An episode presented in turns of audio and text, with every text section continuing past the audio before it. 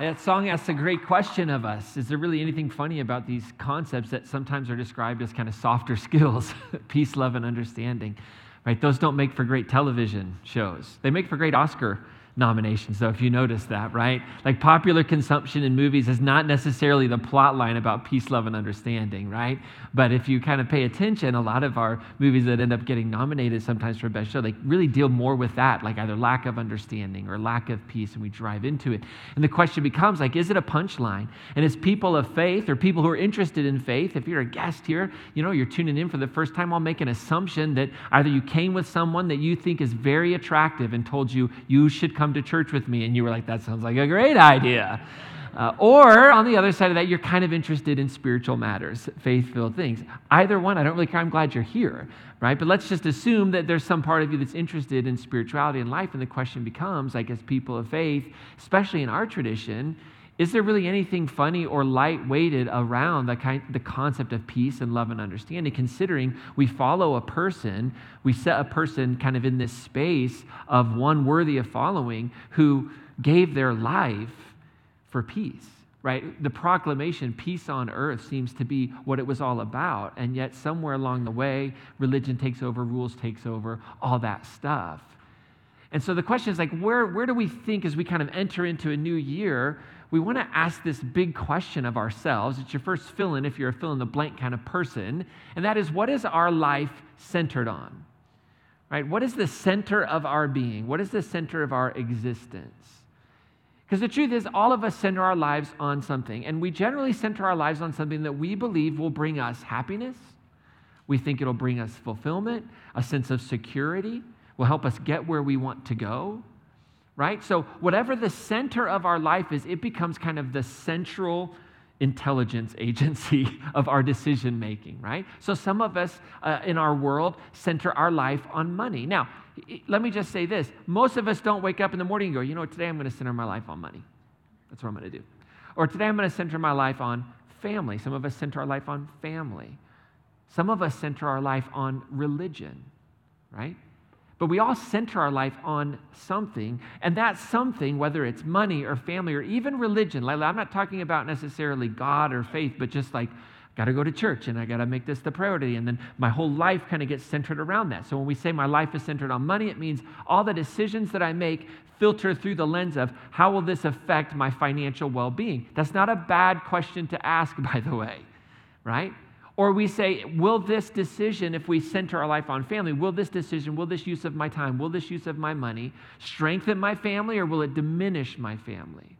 If we center our life around a religious community, let's say, we ask the question well, will this promote the health and strength of my engagement, my involvement in this religious community, or will it diminish it, how I use my money, all of those things? Because the reality is, the center point of our life has kind of a gravitational pull right? It pulls everything into its orbit. Think about our solar system. You all know we live in a solar system. We're actually right now just floating on a rock in the middle of space.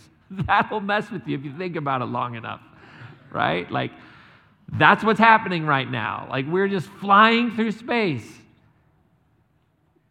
Some of you are like, let's just pray, because you can't. How do you move on in life with that one, right? Like, we are zooming through an infinite experience called space that's expanding every second, but we've got it all figured out, right, in our doctrines. I just think that's funny. Okay, sorry, total sidebar tangent, right? But that's what's happening right now. We're flying. But think about our solar system, right?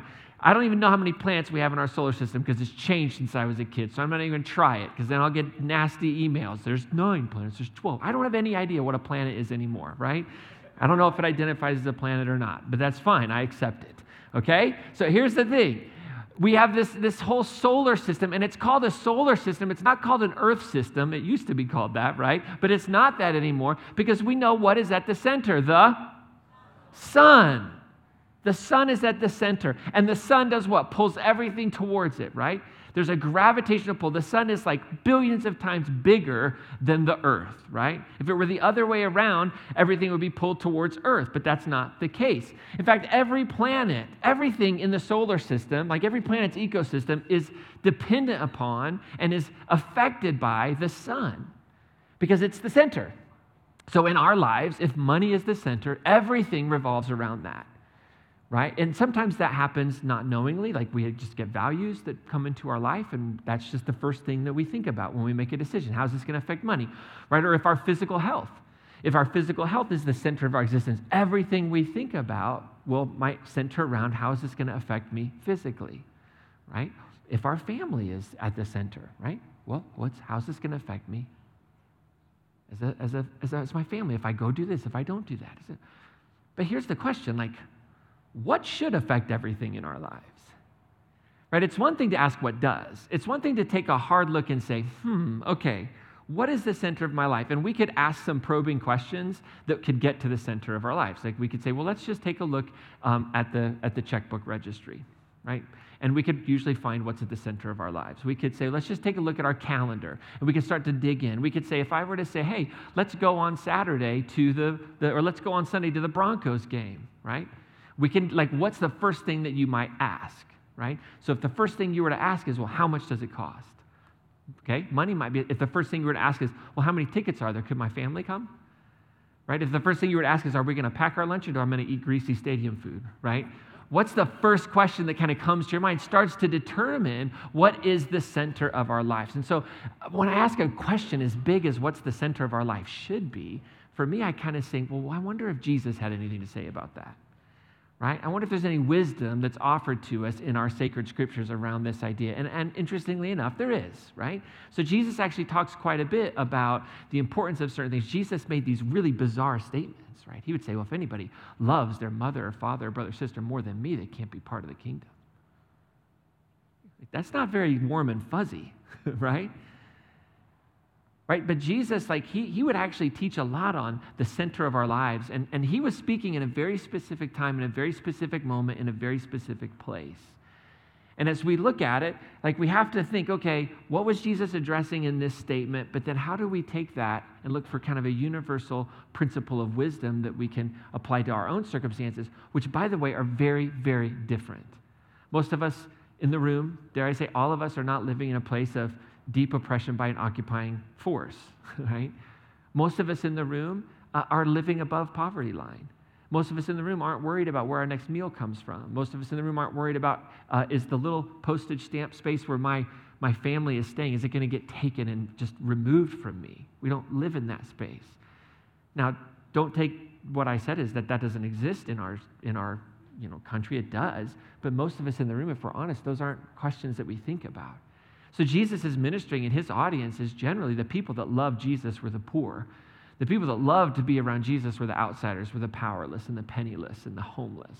They found a space in Jesus' teachings that kind of elevated them. And so, one of the great teachings that we have of Jesus called the Sermon on the Mount, uh, it's found in like a few chapters in this Gospel of Matthew. I just want to read a few verses to kind of give us an idea that Jesus actually does have something to say about what should our lives be centered on. In Matthew chapter 6, verse 31 through 34, Jesus says this one of the easiest things Jesus has ever said for us to do stop worrying. Right? We all got that mastered down, right? Y'all ever wake up in the morning worried and you're not sure why? You just wake up worried, right? We worry, right? But Jesus says, stop worrying then over questions such as what are we to eat or what are we to drink or what are we to wear? Y'all ever got into an argument with a significant other about where to eat? Right? So some of you are like, I don't really care, you pick. And that person after 20 years is like, I'm tired of picking. You pick, right? You ever had like a morning where you wake up and I got nothing to wear? What am I going to wear today? Or I've got an interview. Or I've got church. I got to get dressed up so that I look like Ryan at church. Got to dress up. Get the suit and tie out. I, by the way, I got so many compliments on how I appeared on Christmas Eve. I never knew so many of you were so shallow. It was, it was. I'm just kidding. I said, I, every person, I said, I just give the people what they want once a year. Just give the people what they want once a year, right? Now, listen, when Jesus' audience, when Jesus is talking to his audience at this time, and we should say when Matthew's writing this, remember, these were questions of life and death. Right? This was truly where is my next meal going to come from? How are we going to afford this? These were matters of life and death. But for us, those same questions exist and those same questions, interestingly enough, can oftentimes bear the same emotional weight because our bodies don't really know necessarily the difference, right? If it's stressful for you, it's stressful for you, right? but our bodies kind of internalize stress and we have like those fight and flight responses. We sweat, we start to worry, we get anxiety. And it doesn't matter if anybody looks at our life and goes, What do they have to worry about? It doesn't really matter. Our body responds to our own anxieties and our own stresses. So there's a universal reality here. Even though for us, these are questions of sometimes status, right? What do I wear? Where do we go eat? What do I post on Facebook? What do I order when I go out to eat? What are they ordering? How fast should I eat? Right? I mean, all these things. And, and for us, it's about status and happiness, not necessarily about life and death, but it still weighs in on us. So I think there's still something for us here. And Jesus says, okay, so stop worrying about all these things. And he goes on and he says, those without faith are always running after these things. I find that fascinating. I find that fascinating that this was written by Matthew 2,100 years ago almost. That's, it's probably more like 2,000 years. I'm rounding, you know. Matthew writes this, and what a true statement. Like we've seen and you've experienced those moments. Even if you were to say, I'm a person of faith, you have moments where you feel faithless and you find yourself pursuing something in a hope that it'll like bring the fulfillment, get rid of the anxiety, all that stuff, right? So Jesus makes this beautiful statement that's so true. Like without faith, we're always running after these things. Now, that shouldn't be like a finger pointing, scapegoating mechanism. We should read that to ourselves. Whenever I'm a person without faith, I run after all those things. I get more and more worried and more and more stressed about them. And then Jesus says, God knows everything you need, right? God knows everything you need. So then what does Jesus say? Very famous, famous statement that many of you have heard. It says, Seek first God's reign. Maybe you've heard it as translated seek first the kingdom of God. I think God's reign is a better, more modern, inclusive translation. Seek first God's reign and God's justice. Maybe you heard the word righteousness in there. So, righteousness is not morality in the way we think about it, but it is the right behavior towards one another in an unjust society. So, God's righteousness, from a scriptural perspective, is generally about God's view of justice in the world, restorative right? That everybody has enough for everyone. So Jesus says, listen, that's what you seek. You seek God's reign, God's way of seeing the world. You seek God's view of justice, and everything else is going to be given to you. Everything else will be figured out. You see, I think Jesus believed that the center of our world should be a desire for God's vision for our world. Right? So what should lie at the center of the heart of a person who says, I'm going to follow Jesus, right? So Jesus' invitation was always come follow me. You know, Jesus never said, invite me into your heart. Isn't that interesting? He never said that. I just want to dispel that myth right now. Never said, invite me into your heart. Some of you are like, wow, what? I don't even know what that means to invite Jesus. A cardiologist all of a sudden? I don't know. He said, Follow me. And to follow Jesus was to live under God's reign, to live under God's vision for the world. And so then he goes on and he finishes. He says, Enough worrying about tomorrow.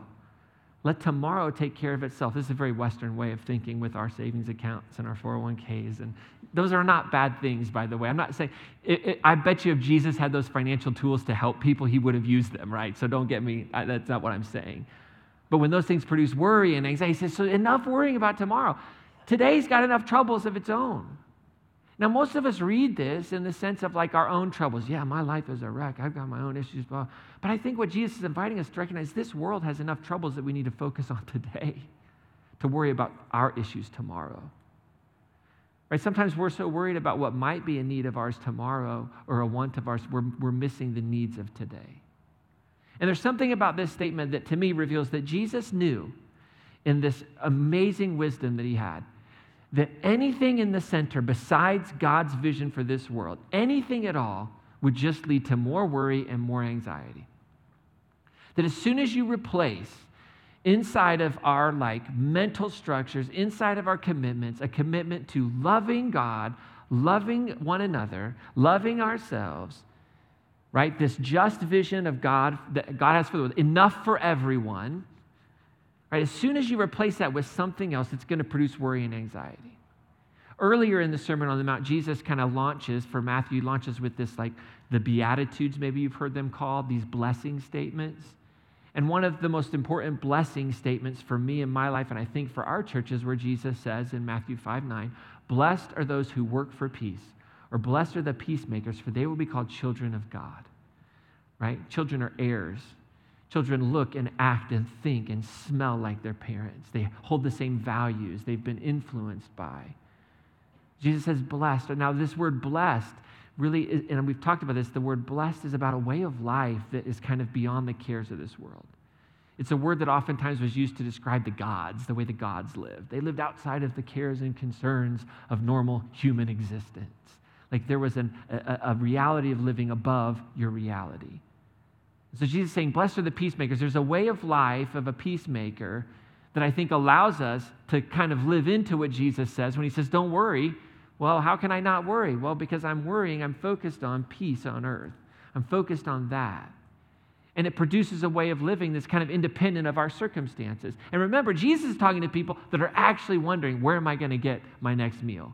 Where am I going to get my clothes? Now imagine if that's the, the state of consciousness that you're living in and how far we've evolved as humans that now we can sit around and talk about things that have like no matter of life and death. We've been able to solve so many problems because we don't have to run away from lions and bears anymore, right? That's human, that's human maturity and evolution. We used to spend all of our day like hunting in the wild and making sure we didn't get eaten by wild animals. Now we can solve problems in the world that we never imagined right? Because we've moved on. And so imagine now, like, if we were to take Jesus' statement of, like, okay, guess what? Like, those things that everybody was so consumed about, you live in a space and time where you don't have to worry about that.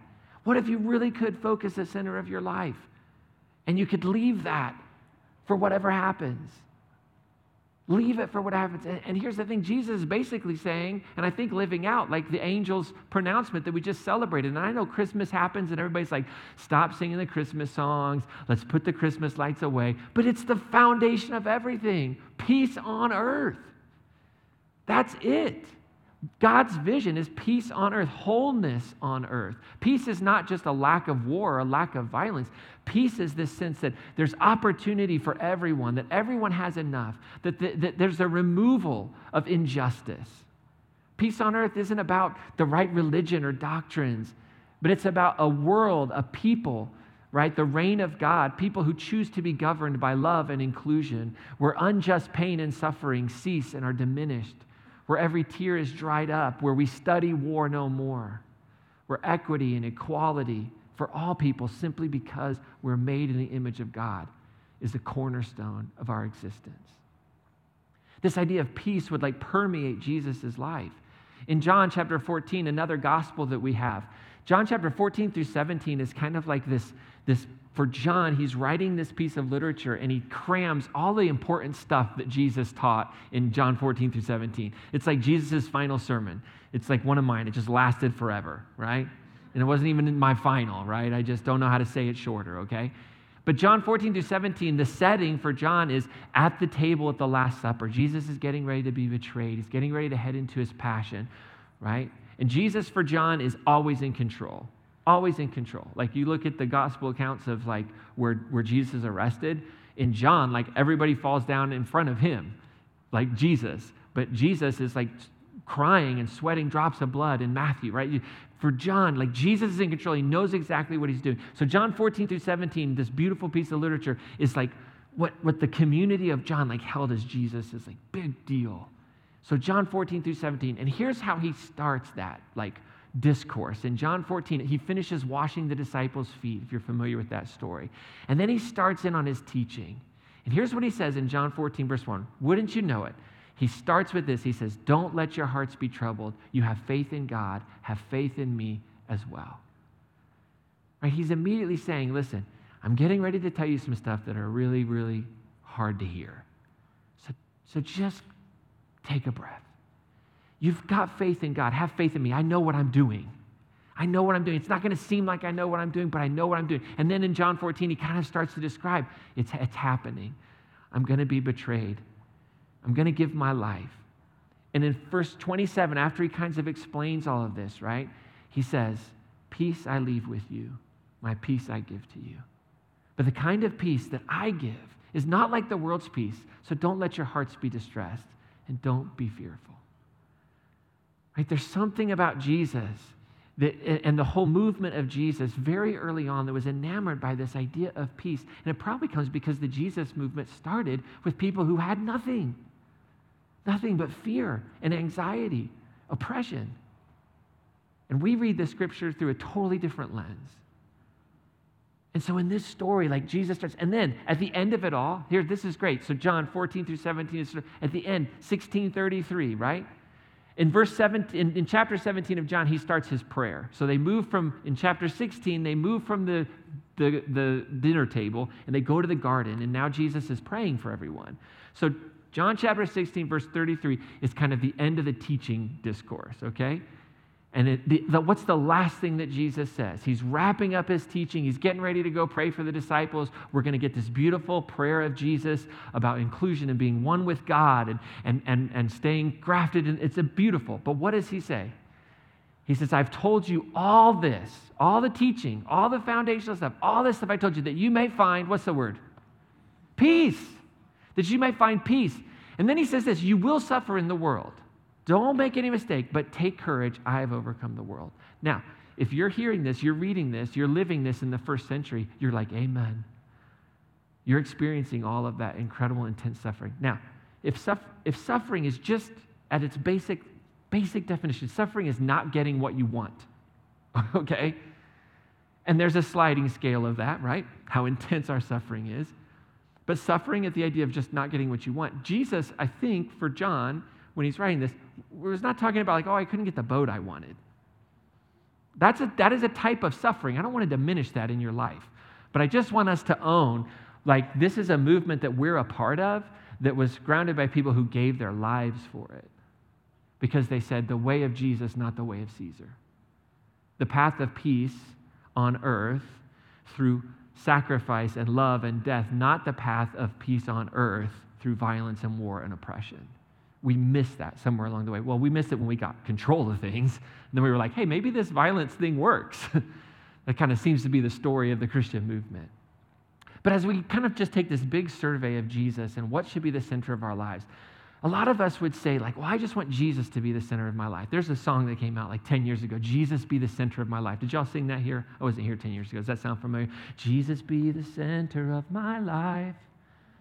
Do you remember that? Jesus, it's a beautiful song. Uh, what does that mean?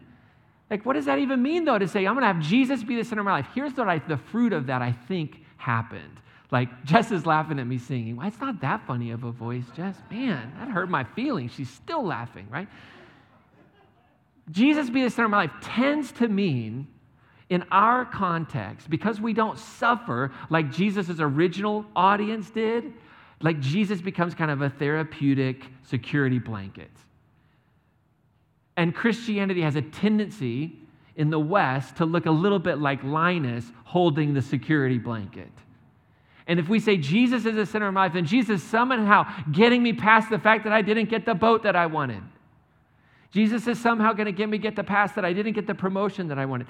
Right? And so we say Jesus have a Jesus centered life. I love that statement, but I just don't know that it's actionable.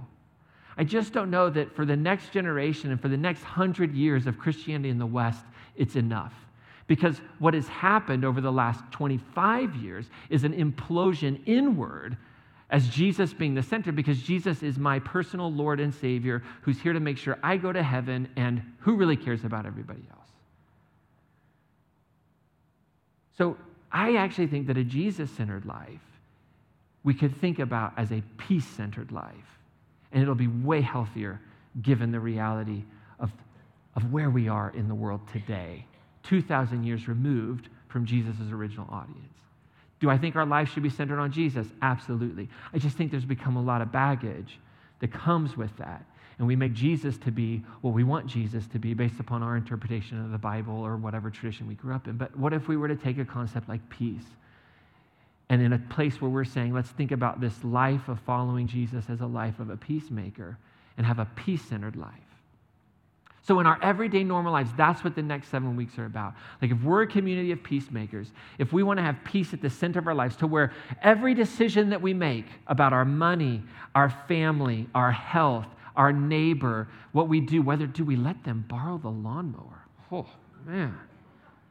Do I actually, when I'm shoveling the sidewalk and I, my property line ends here, oh, now it's hitting home because y'all have done it. Yeah, now we're stepping on toes. We're preaching now, right? Because you, Oh, I'm done. And then you walk away, and it is the strangest thing I've ever seen. I drive through my neighborhood. Like, there's six more feet of sidewalk left, but it's not yours, so you're not going to shovel it. It's not your responsibility. But if peace was at the center of our lives, maybe there's an assumption about what's going on in that home. And instead of getting angry that they didn't shovel their sidewalk, we just do that extra six feet.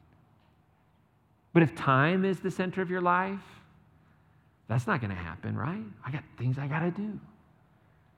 So if peace is on earth, how do we live it out? Well, we want to talk about developing what's called a rule of life. How many of y'all like rules?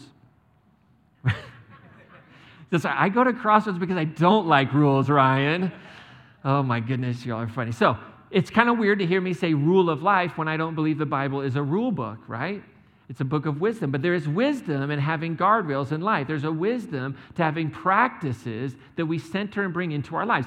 Not so that, not to follow some like God in the sky that gets angry if we don't pray every day or read our Bible every day or give our 10%. That's not the point of it.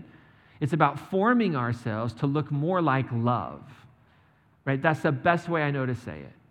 So, what we're going to do over the next seven weeks is explore some commitments that we can make, some practices that we can put into our lives that will form us into peacemakers.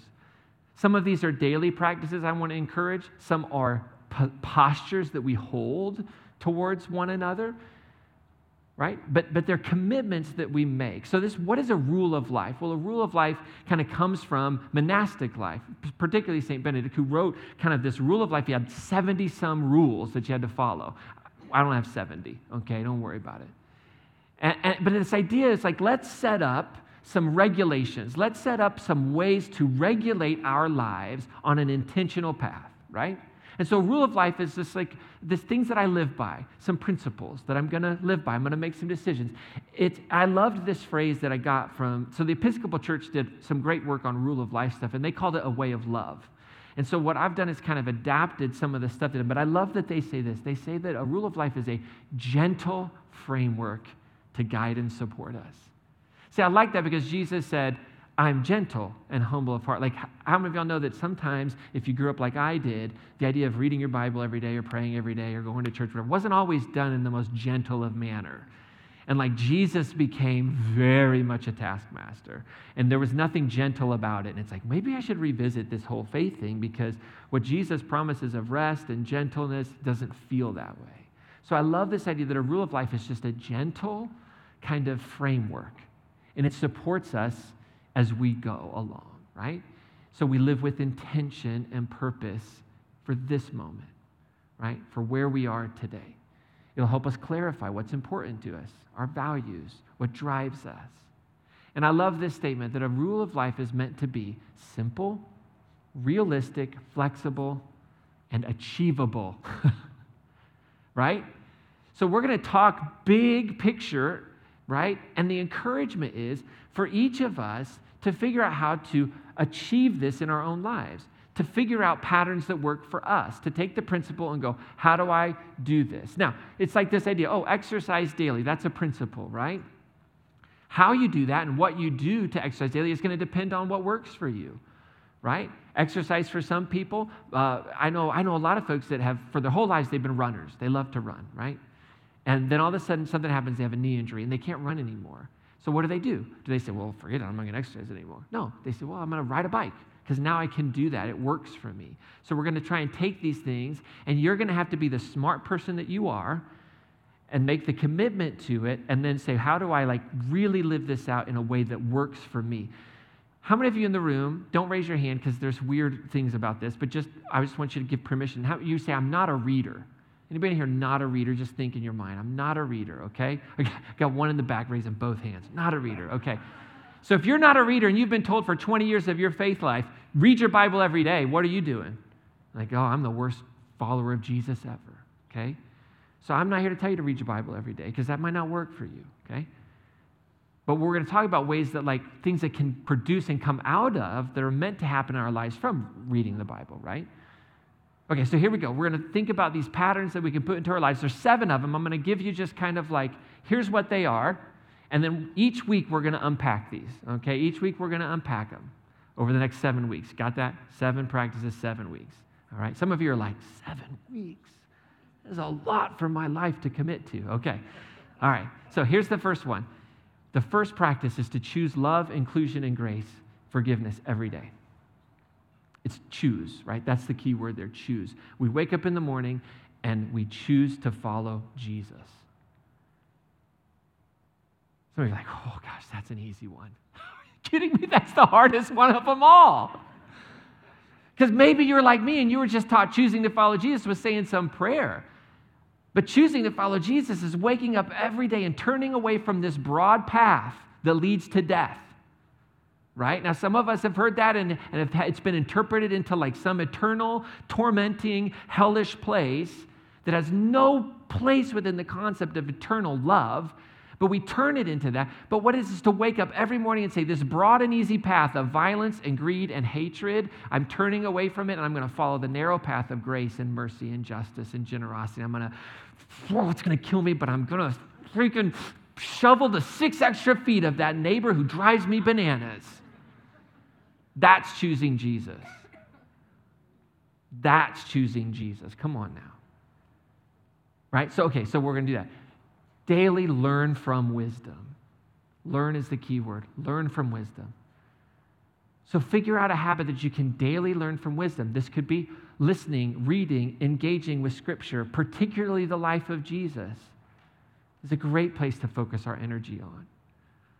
And that if you're a reader, that could mean reading books, that could be reading scripture, but, but figuring out what am I doing every day to engage with the heartbeat of Jesus and also to, to put into your regiment, how am I engaging with what we call here the five unacceptables? How am I gaining wisdom and learning and understanding about where peace is being broken, and particularly around poverty, fear of the other, illiteracy, right? How, how am I understanding how human trafficking works in the world and modern day slavery? What does spiritual emptiness look like? What's producing it?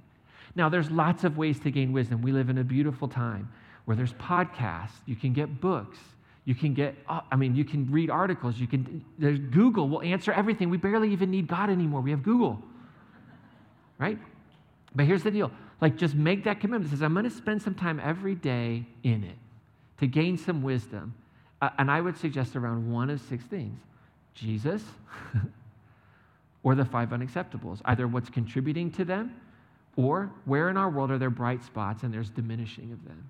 Like where are we seeing where are we seeing poverty being eliminated in really breakneck speeds? Where have we seen long-term like how do we learn about these things, right? Okay, so that's the second week. Third week, we're going to talk about practicing mindfulness. Practice mindfulness. You might have heard this uh, before as pray every day, okay? But if you're kind of like me and the idea of sitting down for 25 minutes and talking to the wall doesn't quite work for you, right? There is a practice of prayer. There's a practice of an engagement with the divine. And so, how do we be attentive to the divine presence in our lives every day? So, we're going to spend a week just kind of focusing in on what does it look like to, in our everyday normal lives, open our minds up, open our hearts up to what God is already doing and the presence of God that's already there with us where God is at work in our hearts and our lives, to be mindful of what God is drawing us into, what love is calling us towards every day of our lives. Now, that means at times focusing and sitting down and doing this thing called prayer. I get it. But I think a healthier way is to kind of live out this really bizarre statement in Scripture to pray without ceasing right? The how do I actually engage with love, the universe, God, whatever word you like to use, that which is bigger than all of us, sustaining all of us, where we're all going to return to, but we're seeking to build and be a part of that story right now. Then the, the fourth week, we're going to talk about the importance of gathering together on a weekly basis. Now everybody's like, here we go. Self serving pastor just wants you to come to church, all right? Listen, of course I do. This is fun for me. It's boring when nobody's here, right? But it is important to experience love together. So, whether that's in a group of four or five people, whether that's online and then you connect, but gather with human beings breathing in the same space, reminding you that you're not the only person on the planet, right? So, we weekly join together to celebrate, to learn, to experience divine love. The Christian word for this is worship, right? And I think it's far more than singing to a God in heaven who's having a bad day, and now we worship and that God feels good and then does good things for us, okay? Worship is about the transformation of our internal emotional state of being to align ourselves with love in the world. That's what I think worship is actually all about, okay? So we gather together. We're going to talk about that. Then we're going to talk about giving hope, okay? How do we give hope into our world? Making that commitment to look for opportunities to share faith, to give and serve in an unselfish way, and to do justice. That week is Tailgate Sunday, Super Bowl Sunday. Oh, I'm not allowed to say Super Bowl Sunday, sorry. Tailgate Sunday. And uh, Ricky Bolden, uh, my friend, is going to be here again. If you like Ricky, you've been here. He's a great, great preacher, a lot of fun. So Ricky's going to be here for that day. He's going to talk about this, and, and Ricky has lived this out in really powerful ways. So Ricky's going to be here on that day. Then we're going to talk about going humbly. And this is about our commitment to cross boundaries and borders, to listen, to listen deeply, to love mercy. And really, we're going to talk about the power of proximity. And our executive pastor, Jimmy Scruggs, is going to speak on that week. He's going to talk about the importance of being proximate to people's pain and what does it mean to get past those things that people told us maybe for a long time in our spiritual journeys that we needed to stay away from. But how can we lean into and cross boundaries and learn from and grow and, and, and bring mercy into that space? And then we're going to close out this series. Uh, our founding pastor, John Smith, is going to uh, speak that day. He's going to talk about resting intentionally, right? The power of receiving divine grace through restoration and recreation. He doesn't even know that. Don't tell him, Jess. If you're watching John, just ignore. I was talking to him this week and he agreed to it. He's like, send me the topic. And I haven't been able to finish getting that to him. So he just found out what the topic is that day. He's only got about 45 amazing sermons on resting intentionally, I'm sure, right? So we're going to have a great time together as we hopefully lean into the power of what is kind of traditionally called spiritual disciplines or spiritual habits, but sometimes those words can do bad things in our psyches. So let's just think through like, what are these kind of freeing guides that can set us up to daily become peacemakers? And I have one thing I'd love for all of us to do, and that is to memorize a little prayer. So I just kind of put together this is a very simple thing, and I want to ask everybody who is a part of Crossroads to make this commitment, to memorize this prayer and to pray it every day. And, and I just would encourage you to do it this week. And then I would encourage you to do it the next week, and then the next week, and maybe spend the rest of your life starting every day with this little prayer. Because I actually think that this is probably the most important thing that we could do besides any of those other things because it sets our minds. It just triggers our minds. Here's this simple little prayer I'd love to become our mantra as a community of faith Jesus, I choose to follow your way of peace. Lead me to one person that I can love, give hope, and bring your peace to today. To have a sense that if that becomes the cry of our hearts, peace follows. And that we're guided by the Spirit of Jesus into those spaces. And that can be something as simple as the extra six feet of sidewalk that day. It could be something as complex as saying yes to a, a long term friendship with somebody who's in desperate need of care and attention. And it's going to be exhausting and it's going to be draining, but it's what Jesus has called you into to shape you to become more like love in this world. So it's a very simple prayer. And I would just encourage you to memorize it. And the best way to memorize something is just to say it once a day. Read it. You know, you read that thing for 30 or 40 days every day, you'll get it. Jesus today, I choose to follow your way of peace. Lead me to one person that I can love, give hope, and bring your peace to today. Could you imagine if we did that to one person, we were able to just tangibly, one person, touch with the peace of God? Notice it doesn't say bring them to church. I mean, you're welcome to do that. Doesn't there's what is it? Whatever that looks like, it can be very, very different. But I just think this could be a transformative prayer in our lives because it's the intentionality of it. My big word for this ministry year is intentionality. The intentionality of saying, this is what my life is going to be about. And here's what's so beautiful when we live into this, when we actually kind of set our boundaries and our, our kind of, here's how we spiritually think about a rule of life, and we say this prayer, we live with intention to have a peace centered life. I think what Jesus, in a weird way, promises is that fear and anxiety and injustice decrease. As our commitment to peacemaking increases, anxiety, fear, injustice, they decrease. Peacemaking can be overwhelming because we can get caught up to think that it's our job to end violence in the world, to end violence in our state, to end exclusionary practices. But I don't know, I just don't, I don't, I don't sit in that seat. That's not the place that I'm in. I don't, I don't, I'm not, I don't have that kind of power and authority, but I just have me. And you have you. And if you're tuning in online, you have your Monday and your Tuesday and your Wednesday. And I just have this belief that 365 days of the year, if we brought peace in the most smallest of ways, our lives are transformed, people's lives are touched, and the world is changed because our values shift. What we long for, what we hope for, what we expect from others can change.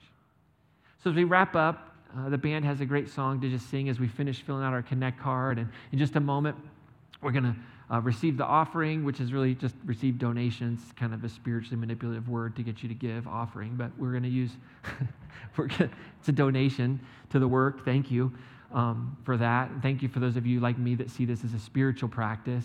But I do want to own that this is oftentimes used to manipulate people, and that's not our heart here. We believe in the work of our church, and uh, thank you for giving. And it goes to pay lights and salaries, and we give some away. And um, I, I, do genuinely appreciate everyone's uh, giving in, in, that way in your donation. So we're going to receive that along with the Connect card this morning. Everybody's got something to give in uh, the collection in our offering today, and that's your Connect card, right? So just uh, you can fill that out.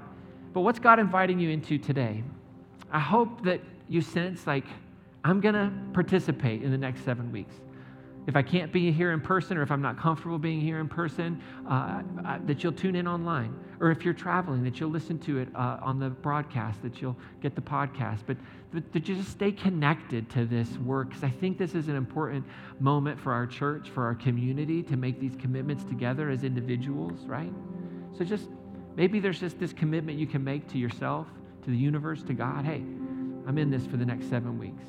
Maybe this is your first time here and you're like, Ryan, seven weeks. I just came for one. What are you doing? You're killing me. right? Totally get it. But I still hope you stick around for seven weeks. You know, seven weeks will give you a good opportunity to know whether or not this is a good faith community for you or not. This is the space you feel like the universe is calling you into. And then I would just encourage everybody to memorize that prayer. Just say it every day for the next seven days. Just say it every day. Start your morning with it. Maybe end your night with it. Say, Tomorrow, God, help me do this. Help me be a peacemaker. Help me look for, to be led by you to that space. This song says, I could just stay. I could just sit in this space and feel all the warm fuzzies y'all ever had. If you've been around church for a long time, you know I'm talking about. Singer sings, the music is going, and you're like, oh man, surely the presence of the Lord is in this place. I think an angel just brushed by me, right? There was a song we used to sing about that, right? And that would feel really good. And I think that's where a Jesus centered life has led us. But we chose this song today because it says, But you've called me higher. You've called me deeper.